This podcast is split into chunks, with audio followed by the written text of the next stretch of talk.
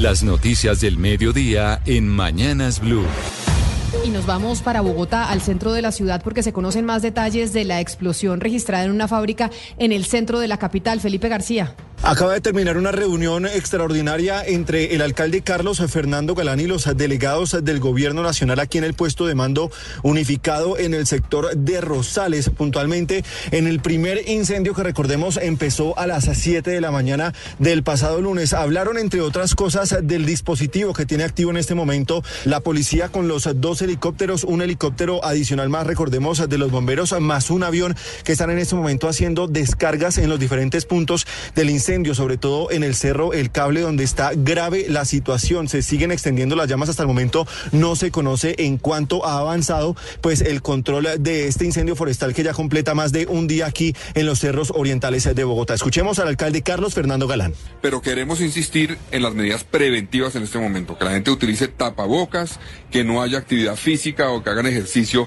eh, al aire libre en este momento como lo dijimos desde ayer, aquellos que puedan hacer teletrabajo, es mejor hacer teletrabajo en este momento. Y sobre la emergencia que contábamos hace unos minutos, la explosión que se registró exactamente en la avenida calle Sexta con carrera 32, es lo que confirman las autoridades en este momento. Según lo que nos dicen desde el distrito, aproximadamente hay 10 heridos en esta fábrica de tamales. Fue una de las calderas de esta fábrica la que explotó generando esta emergencia. En este momento, tres máquinas de bomberos están atendiendo la situación reiteramos entonces, calle Sexta con carrera 32. Allí fue donde se generó esta explosión muy cerca al centro de la capital del país. Esto sigue siendo una noticia en desarrollo.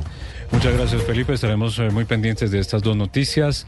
El incendio en los cerros orientales de Bogotá y esta explosión en el centro de Bogotá en una fábrica que deja ocho personas lesionadas. Y cambiamos de tema porque al menos 130 vuelos afectados y decenas de cancelaciones en el aeropuerto El Dorado deja la niebla que muy temprano se presentó allí y también la columna de humo por los incendios en los cerros orientales. Oscar Torres. Y es que este es el primer balance de las afectaciones por niebla y humo esta mañana en el aeropuerto El Dorado de Bogotá. Asegura la Aeronáutica Civil que hasta ahora el balance preliminar es de 138 vuelos afectados, 48 cancelaciones y 16 vuelos que tuvieron que alternar a otros aeropuertos. Sobre esto, el subdirector general de la Aerocivil, el coronel José Luis Avendaño. El día de hoy teníamos programados aproximadamente 1.130 operaciones en el Dorado, es un volumen bastante importante y se afectaron alrededor de 130 vuelos. A medida que transcurra el día vamos a tratar de recuperar la operación y agradecemos a los pasajeros de que tengan eh, paciencia, eh, comprendan la situación y estén en constante comunicación con sus aerolíneas. Y es que a esta hora aerolíneas como la TAM ya están anunciando medidas de flexibilización para los pasajeros que tengan vuelos programados para hoy desde y hacia Bogotá. Podrán acceder a cambio de su fecha de viaje sin pago de penalidad ni diferencia tarifaria hasta cinco días después de la fecha de origen de este viaje. Todo esto en la misma cabina que adquirió el ticket. Por su parte, los viajeros de Avianca con vuelos programados para hoy 25 de enero entre las 6 de la mañana y la 1 de la tarde y que quieran cambiar voluntariamente sus itinerarios lo podrán hacer sin costo de penalidad a través del call center, oficinas de venta y también los aeropuertos. Muchas gracias, Oscar. Así que pendientes, si usted tiene programado un viaje, comuníquese con su aerolínea porque la situación por cuenta de los incendios forestales en Bogotá está muy complicada y ha generado cierres en el aeropuerto El Dorado. Pero ya que estamos hablando de los incendios, pues continúan las labores de los organismos de socorro en Nemocón, en Cundinamarca, para tratar de apagar el incendio que ya completa tres días. En la zona está nuestro compañero Julián Ríos. Hola, continuamos aquí en el municipio de Nemocón. Eh, cuatro personas resultaron afectadas, es el balance que entregan las autoridades de salud, afectadas por la inhalación de humo y gases tóxicos, producto de los incendios que se están presentando. Ante esta situación, eh, el hospital y la Cruz Roja está adelantando una campaña vereda por vereda, vivienda por vivienda, dando recomendaciones de prevención y dándoles mascarillas y regalándoles aguas a los habitantes que viven en los alrededores aquí de tres veredas, Santa Ana, Astorga e incluso La Puerta. Y uno de los habitantes se encuentra aquí con nosotros. ¿Qué opinan ustedes de lo que está ocurriendo? Me dice que tienen familiares en la parte alta. ¿Qué está pasando y qué le dicen ellos? pues toca tener mucha precaución con el humo, con eso más que todo, pues utilizar, no, utilizar tapabocas y tener en cuenta todo lo, las precauciones que nos están a ellos más que todo diciendo. Y nosotros pues en el pueblo preocupados por los familiares ahí. ahí. Y le dicen a ellos que hay que estar atentos porque eh, de pronto en cualquier momento pueden eva- evacuar esa zona, pero están trabajando desde el puesto de mando unificado y también todo lo que tiene que ser con Cruz Roja, Defensa Civil y bomberos y policía en las partes eh, donde se presentan estos incendios para tratar de apagarlos. Y precisamente esta mañana la representante a la Cámara, Carolina Arbeláez, está denunciando que de 2 billones de pesos de presupuesto para la prevención y gestión del riesgo de desastres en la unidad se ejecutaron solo el 15% en 2023. Una denuncia muy grave, Andrés. Así es, Loban. Muy buenas tardes. Mire, se trata de una respuesta a un derecho de petición que envió la representante por Cambio Radical, Carolina Arbeláez, a la Unidad Nacional para la Gestión del Riesgo y Desastres. Sostiene, según la respuesta, que de cinco subcuentas que maneja la unidad para temas de prevención de desastres, de riesgos o de calamidades como las que están ocurriendo en estos momentos en diferentes partes del país por cuenta de estos incendios forestales para la vigencia 2023 se le había entregado un presupuesto de 2 billones 42 mil 662 pesos. Pero el problema real ocurrió en la ejecución, porque al corte del 26 de diciembre solo se ejecutaron 368.638 billones de eh, millones de pesos. Eso que implica el 15% de lo que se debía ejecutar de toda la plata disponible.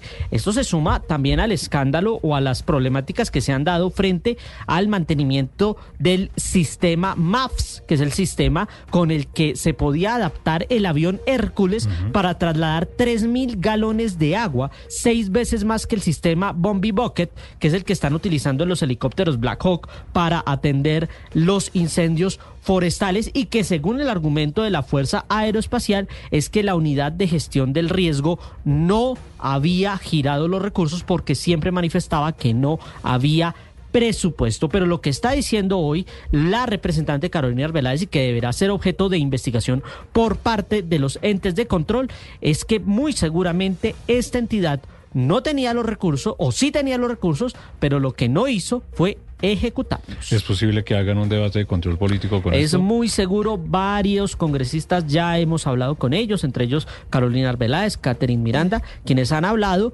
que, bueno, no solamente van a hacer, sino ya hicieron debates solicitándole al gobierno en el pasado que nos que entregaran los planes de prevención y de atención en dado caso de esta ola seca, este fenómeno del niño, pero ahora se espera que tan pronto regresen los congresistas el 16 de febrero, se inicien estos debates de control político para la unidad de gestión del riesgo, que recordemos está con director encargado, que está el actual subdirector, porque el director Olmedo López está suspendido, aunque hay voces que hablan que ya la próxima semana regresaría Olmedo López al cargo de director.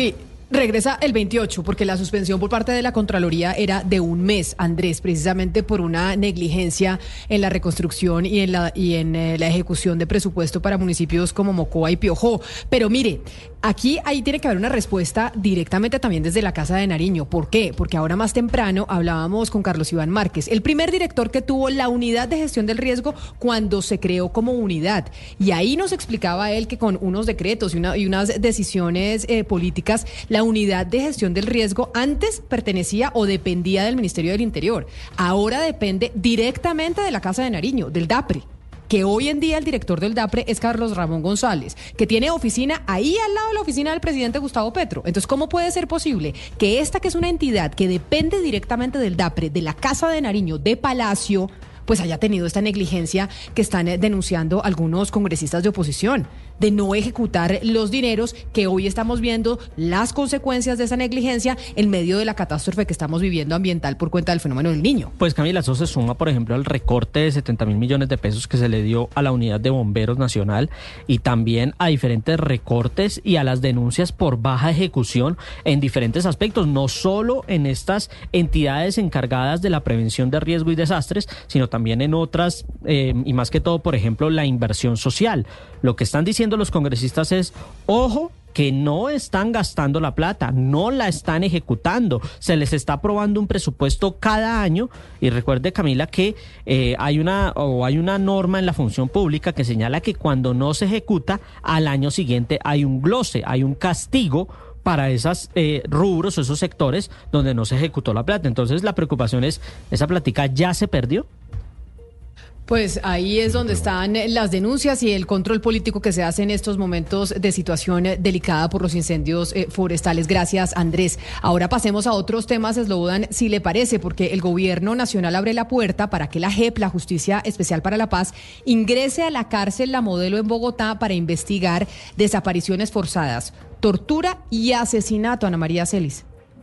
El exdirector de la cárcel La Modelo en Bogotá rindió testimonio ante la JEP y contó cómo delinquían los paramilitares en el centro penitenciario entre los 90 y los 2000. El viceministro de Política Criminal y Justicia Restaurativa, Camilo Umaña, señaló que el gobierno va a cooperar para que la Jurisdicción Especial para la Paz entre a la cárcel La Modelo a investigar estos hechos. El gobierno nacional ha observado con perplejidad las denuncias del exdirector de La Modelo, que desde que entre finales de los años 90 y comienzos de los 2000 eh, se produjeron presuntamente en este centro penitenciario desapariciones forzadas, torturas y asesinatos. El gobierno nacional está en total disposición de las autoridades judiciales y particularmente la Jurisdicción Especial para la Paz. Y es que el presidente Gustavo Petro también se refirió al tema por medio de su cuenta de X, señaló que es pavoroso y que los desaparecidos en la cárcel terminaron como carne molida en los expendios.